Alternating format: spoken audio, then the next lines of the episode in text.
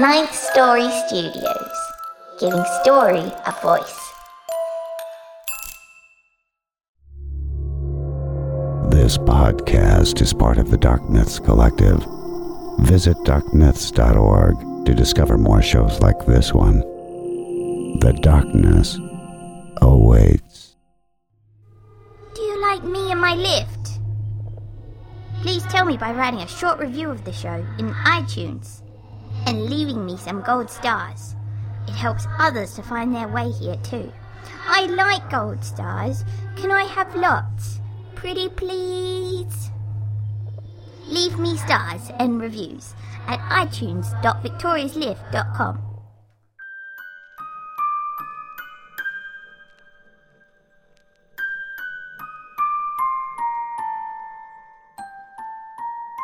Hello, this is Daniel Foytik, and welcome to Season 3, Episode number 3 of The Lift. Before we get to the story, as always, a big thank you to our Patreon supporters. Your support helps keep the show coming. Without your support, we really couldn't afford to keep making the show. A lot of time and money goes into making The Lift, and we rely on our Patreon supporters to make the show a sustainable thing. Your support allows us to continue to collaborate with others and keep making the show you love. Plus, once we hit certain goals, we can cover all our costs and afford to make more than one episode per month. If you'd like to support the show, you can do that at patreon.com forward slash Victoria's Lift.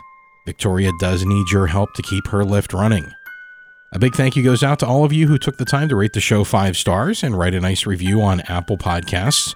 Those reviews help others find the show, and of course, we love knowing what makes the show special to you. Today we have a story by a very talented author making her debut here on the lift. Meg Hafdahl. If you enjoy the Twilight Zone high strangeness vibe of our show and today's episode, you'll love Meg's new collection of tales set in her world of Willoughby. It's entitled Twisted Reveries 2. As you might guess, that means there is a prior Twisted Reveries, and two stories from that collection appeared on our sister show, The Wicked Library. I encourage you to check those out and, of course, pick up the collections. You can get your copies at Amazon.com in Kindle or paperback. And we do have a big announcement today. After just over two seasons of creating the lift and exploring Victoria's world, Ninth Story Publishing is going to be publishing our first anthology of all new lift stories. That means never heard before. This is a written collection of tales from some of your favorite authors from the show, and in addition to the stories, we'll have some illustrations to accompany each story, excerpts from the journal of William Earl Bigglesworth Hayes, who you might remember as Victoria's father, complete with schematics of the music box, the lift, and more. It's going to be packed with a lot of other extras and some really great stories. The authors are hard at work, and our goal is to have all the stories written and compiled in time for a November release. So put it on your Christmas list the first ever Lift anthology, all new stories never heard before. Now, if that's not enough to get you excited, coming soon, we'll have a very special episode of The Lift that will cross over with our new show set in the world of the Wicked Library, The Private Collector. So, without further ado, we'll go ahead and move on to today's episode of The Lift. Today's episode features a custom score by our good friend Nico of We Talk of Dreams. And joining Amber and Cindy in telling today's story we have a special appearance by the Big Bad Bonnie, who first appeared in Season 1, Episode 1. As with last time, she does a bit of singing for us. She does voice work, she sings, she does artwork, she does it all. Check out more of her work on YouTube. You can find a link in the show notes. So, we'll let Meg say hello, and then we'll let Victoria take us for a ride.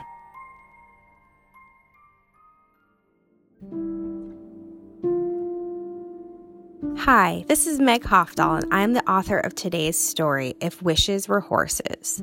If you enjoy the story, you can find more of my work at meghafdahl.com and find more episodes of The Lift at victoriaslift.com.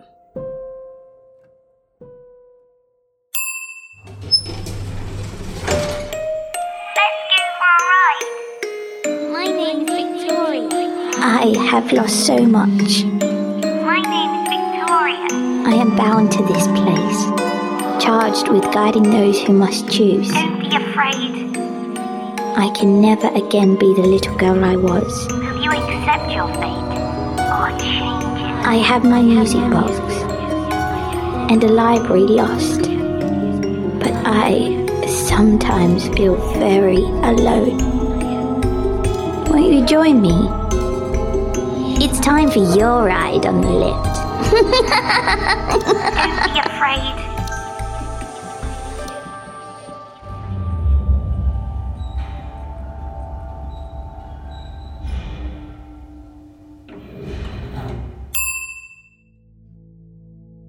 I pulled the Afghan over my face, comforted by its familiar scent. My chest tingled with relief. She was almost gone. Lizzie, you're actually trying to hide? My little sister, Jessie, hovered by the front door. I listened as she slipped on her shoes, the heels scratching into the floor of our decaying farmhouse. Well, it's a shitty hiding spot since you're always there. I sunk further down into the corduroy couch cushions, hoping she'd leave already. This is your last chance. Jessie huffed. I couldn't see her through the orange fabric, but I could imagine her hands planted on her hips. I could see her mouth screwed up in my mind's eye, how her whole face would become an ugly knot when she was sick of me, when she was disappointed. Just come on. I told Sean you're coming, and he said if you do, well, he said you could talk to the stage manager. They're looking for backstage help. You could work your way up and. I'm not going. I sucked in some stale blanket air, preparing more words if they were needed. Jessie sighed. Fine. Her car keys jangled and the front screen door whined as she pulled it open. More heady, intoxicating relief washed over me. Jessie left with a slam. I waited, the fuzzy blanket tickling my lips, until her Toyota Corolla rolled out of our gravel drive and headed down the curvy road toward town. Satisfied, I sat up, letting Granny's Afghan slide down my chest. The silence embraced me. I relished in my freedom, grateful to be home with my iPad and the Chinese Dragon delivery menu both beside me. I shuddered at the alternative. If I had listened to Jessie, I would be heading toward Chester's Bolorama, dreading every moment of the evening to come. I would have to squeeze into a booth with all her theater friends. I would have to listen to their pointless stories, nodding along as though I cared, as though I wanted to be there. I hit play on the remote, returning to the movie Poltergeist, which Jessie had rudely interrupted. It was early on, before the ghosts even start to show up. I've seen it 20 times, maybe 30. My thoughts turned to greasy boxes full of cashew chicken and egg foo young. I leaned forward, searching through crumpled paper towel for my cell on the coffee table. Shit! I knocked over a bag of chili cheese Fritos. I blinked at the mess of corn curls on the rug, wishing we had a dog to eat the mess. Oh well. Jessie would vacuum it up in the morning, probably with her face all distorted in that twist of anger. Just as my fingers curled around my phone, a knock sounded on the front door. Had I already called Chinese Dragon? Maybe. It had become a rote, everyday action, so I could have forgotten. My tummy rumbled at the prospect. I stood, covering my unwashed, stringy hair with the hood of my sweatshirt. An unexpected fear bubbled in the base of my belly as I crossed the small living room, internal alarms rattled. The old door squealed on its hinges. I glanced through the screen at the empty porch. Moths danced around the single light. Hello? I squinted at the night. A crescent moon illuminated the Jansen's cornfield across the road. No car was in my drive, or sign of a human and certainly no enticing scent of fried rice. For fuck's sake. I tried to ignore my thumping heart. A childish giggle floated on a whip of a breeze across our unkempt lawn. It wasn't right. It was somehow both hollow and delighted. My tongue became a dry, useless lump. I held onto the screen's handle, hoping the laugh had somehow come from the TV. I knew better. Hello? I coughed. My body moved before my brain could process what I was doing. I walked out onto the wood slatted porch, surprised by the cool bite of the wind. There was another eruption of giggles. My skin crawled. An odd compulsion to discover the source pulled at my consciousness. I hurried down the porch steps, surveying the empty road. A figure appeared through the shadows. It was a little girl. For a terrifying moment, I thought it was the same little blonde Carol Ann from Poltergeist. But that would be impossible. This girl was a bit older, with golden curls and a striking purple dress. A dress that looked as though it had been plucked from the theater's costume closet. She held a jump rope in her tiny fists as she stood in the middle of Forsyth Road. One, two, buckle my shoe. She jumped over the rope. Three, four, shut the door. Another jump. Five, six, pick up sticks. The girl smiled as she played with her jump rope. Seven, eight, lay them straight. Nine, ten, do it all again. I stared, unbelieving. My bare feet were numb in the dewy grass. You. You should get out of the road. Should I? The blonde girl wrapped the rope around one of her velvet sleeves. Is it dangerous to be out here? I nodded dumbly. Surely the girl's mother or someone would emerge from the darkness and lead her home. Shards of moonlight across the girl's face disappeared. I could make out only the outline of her form and the glint in her deep jewel eyes. I glanced up, expecting to see dark clouds obscuring the moon. My entire body quaked. A schism between reality and possibility fractured my mind. An enormous building had overtaken the Jansen's cornfield.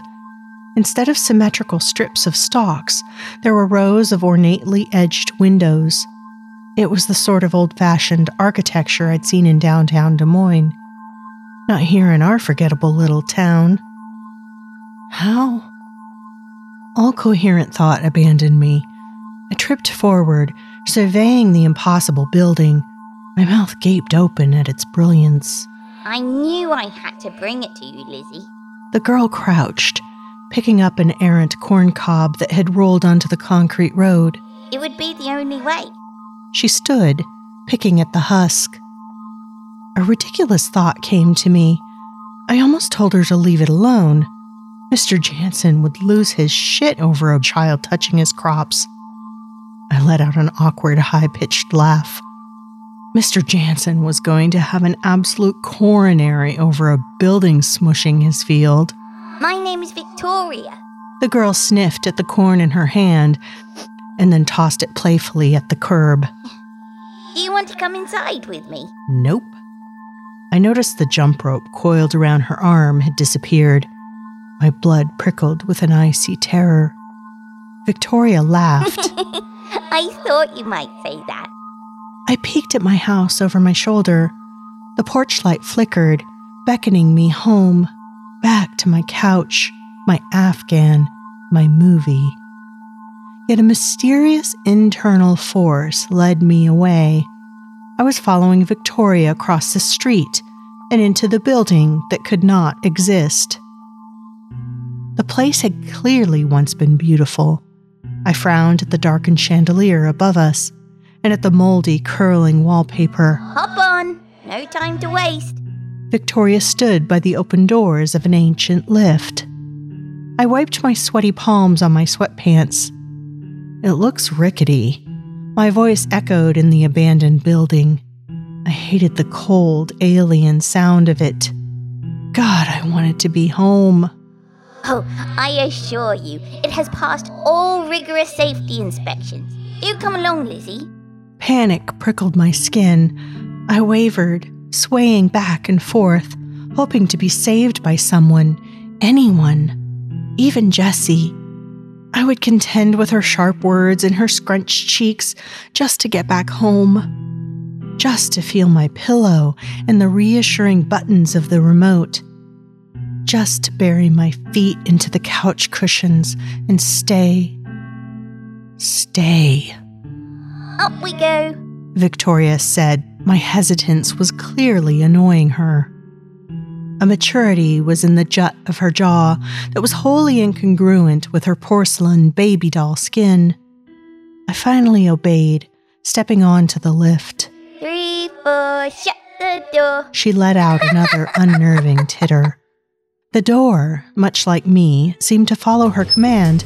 It shut, trapping us in the narrow lift. I took in a deep, shaking breath. Victoria placed her delicate hand on a lever and pushed it to the number nine. We lurched upward. I like rhymes. Nursery rhymes. Do you, Lizzie? I. I guess? If wishes were horses, beggars would ride. If tune-ups were watches, I'd wear one by my side. Victoria beamed at me. I hugged my elbows, trying to not look at her strange, time worn smile. Have you heard that one before? Uh uh The lift clanged as we reached the ninth floor. I pressed my bare heels into the ground, hoping I would wake from this torturous dream soon. You have wishes, don't you? I know you do. Inexplicably, Victoria had found a music box in the empty lift, a beautiful antique piece she clutched to her chest. We all do. The box glowed with pulsating, eerie light. Slowly, the lift door screeched open. I stumbled out first. The smell, instantly familiar, wafted into my nostrils. It was home. It was stale food, dusty furniture, and Jessie's cheap perfume. My eyes adjusted to the dimness. The ninth floor was my home. My couch sat empty and waiting. The Afghan had been tossed aside just as I'd left it, lying in the pile of fallen Fritos. Oh, the odd little girl had brought me home after all. In a few strides, I was in my domain. Even Poltergeist was playing, and I'd barely missed any of it. Home again, home again, jiggity jig. Victoria recited as she walked into my living room behind me. I ran my finger along the coffee table, making certain this was not an illusion. Thank you. I nearly cried from the relief. This is your most favorite place in the world. I nodded absently, still taking in every familiar corner and divot of my house. I wanted to sit, call Chinese Dragon, and watch my movie. But Victoria stood beside me. She made me self conscious. I tugged at the corners of my hood. You can go now to your home or wherever. Victoria laughed again, filling the room with its bizarre, echoing inflection. How? She gestured to where we had come off the lift. Instead of my front door, there was a blank cement wall. I frowned, twisting around to look at the doorway into my kitchen. It too had been cemented over. My surge of relief fizzled into panic. I swallowed a rising acid. What's happened? What did you do to my house? I swung toward the tiny girl. She stared at me with innocent, saucer eyes.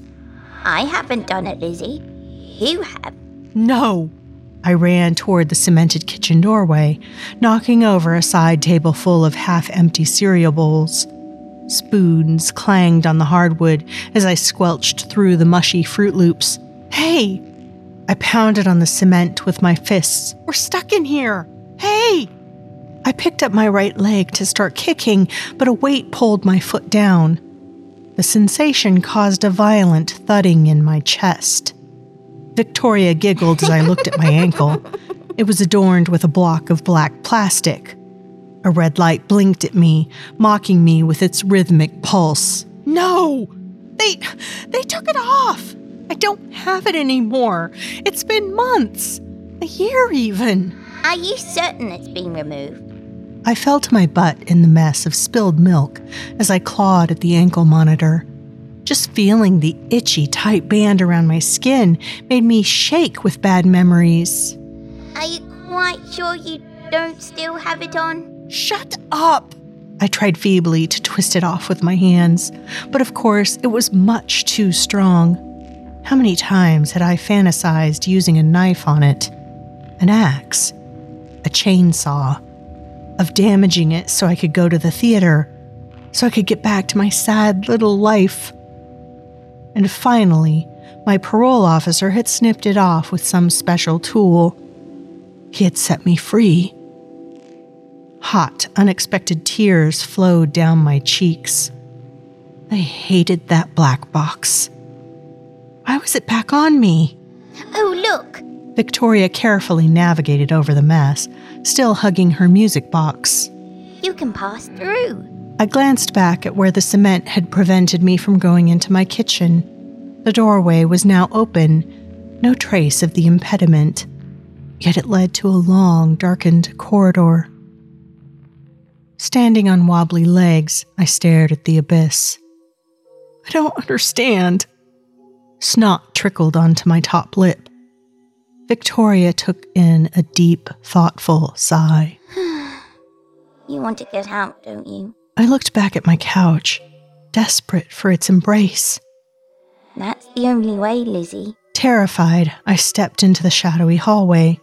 Victoria's hypnotic voice had compelled me forward. In an instant, I regretted my choice. I swiveled around, shocked to no longer see the warmth of my living room, nor the little girl. There was only the corridor on both sides of me, stretching out into oblivion. As I walked aimlessly through the dim hall, Victoria somehow spoke to me through the walls, or perhaps inside my brain. Knock at the door, pull the bell, lift the latch, walk in all's well. I blinked at the many doors. There were small antique ones with rusted hinges, modern etched glass ones, even a set of double doors with gigantic golden knobs. I didn't know which one to choose. Which was the right one? A light twinkled. As I walked further down the narrowing hall, it was a marquee lined in bulbs like the kind outside the Chester Cinema. It read, Movie, starring Lizzie. Intrigued, I pushed through a soft velvet lined door beneath the sign. The seating area of the theater was small, but the screen was enormous, stretching up into an endless ceiling. You like movies? All kinds. You watch them all day, don't you? I ignored Victoria, sitting down in the front middle seat. The rough edges of a film came into focus. I leaned back, keenly aware of my ankle monitor tickling my skin. The movie looked as though it was filmed on an old Super 8. The audio crackled. It was our local theater. I recognized the yellowing of the archaic tin ceiling and the loose green threads on the second seat of the fourth row. The camera chugged up through the main aisle as though on a dolly. It halted at the apron of the stage, angling up to reveal first the polished tap shoes and then the eyelet lace dress of a small girl. Unlike Victoria, this girl had plump, rosy cheeks and straight cocoa hair. My God! My mind exploded with both fascination and pain.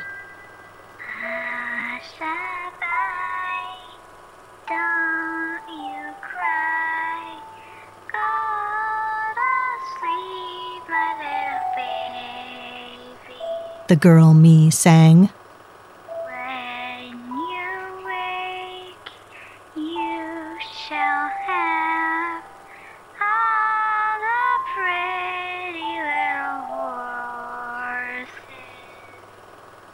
I watched my younger self flit about the stage, my happiness unrecognizable.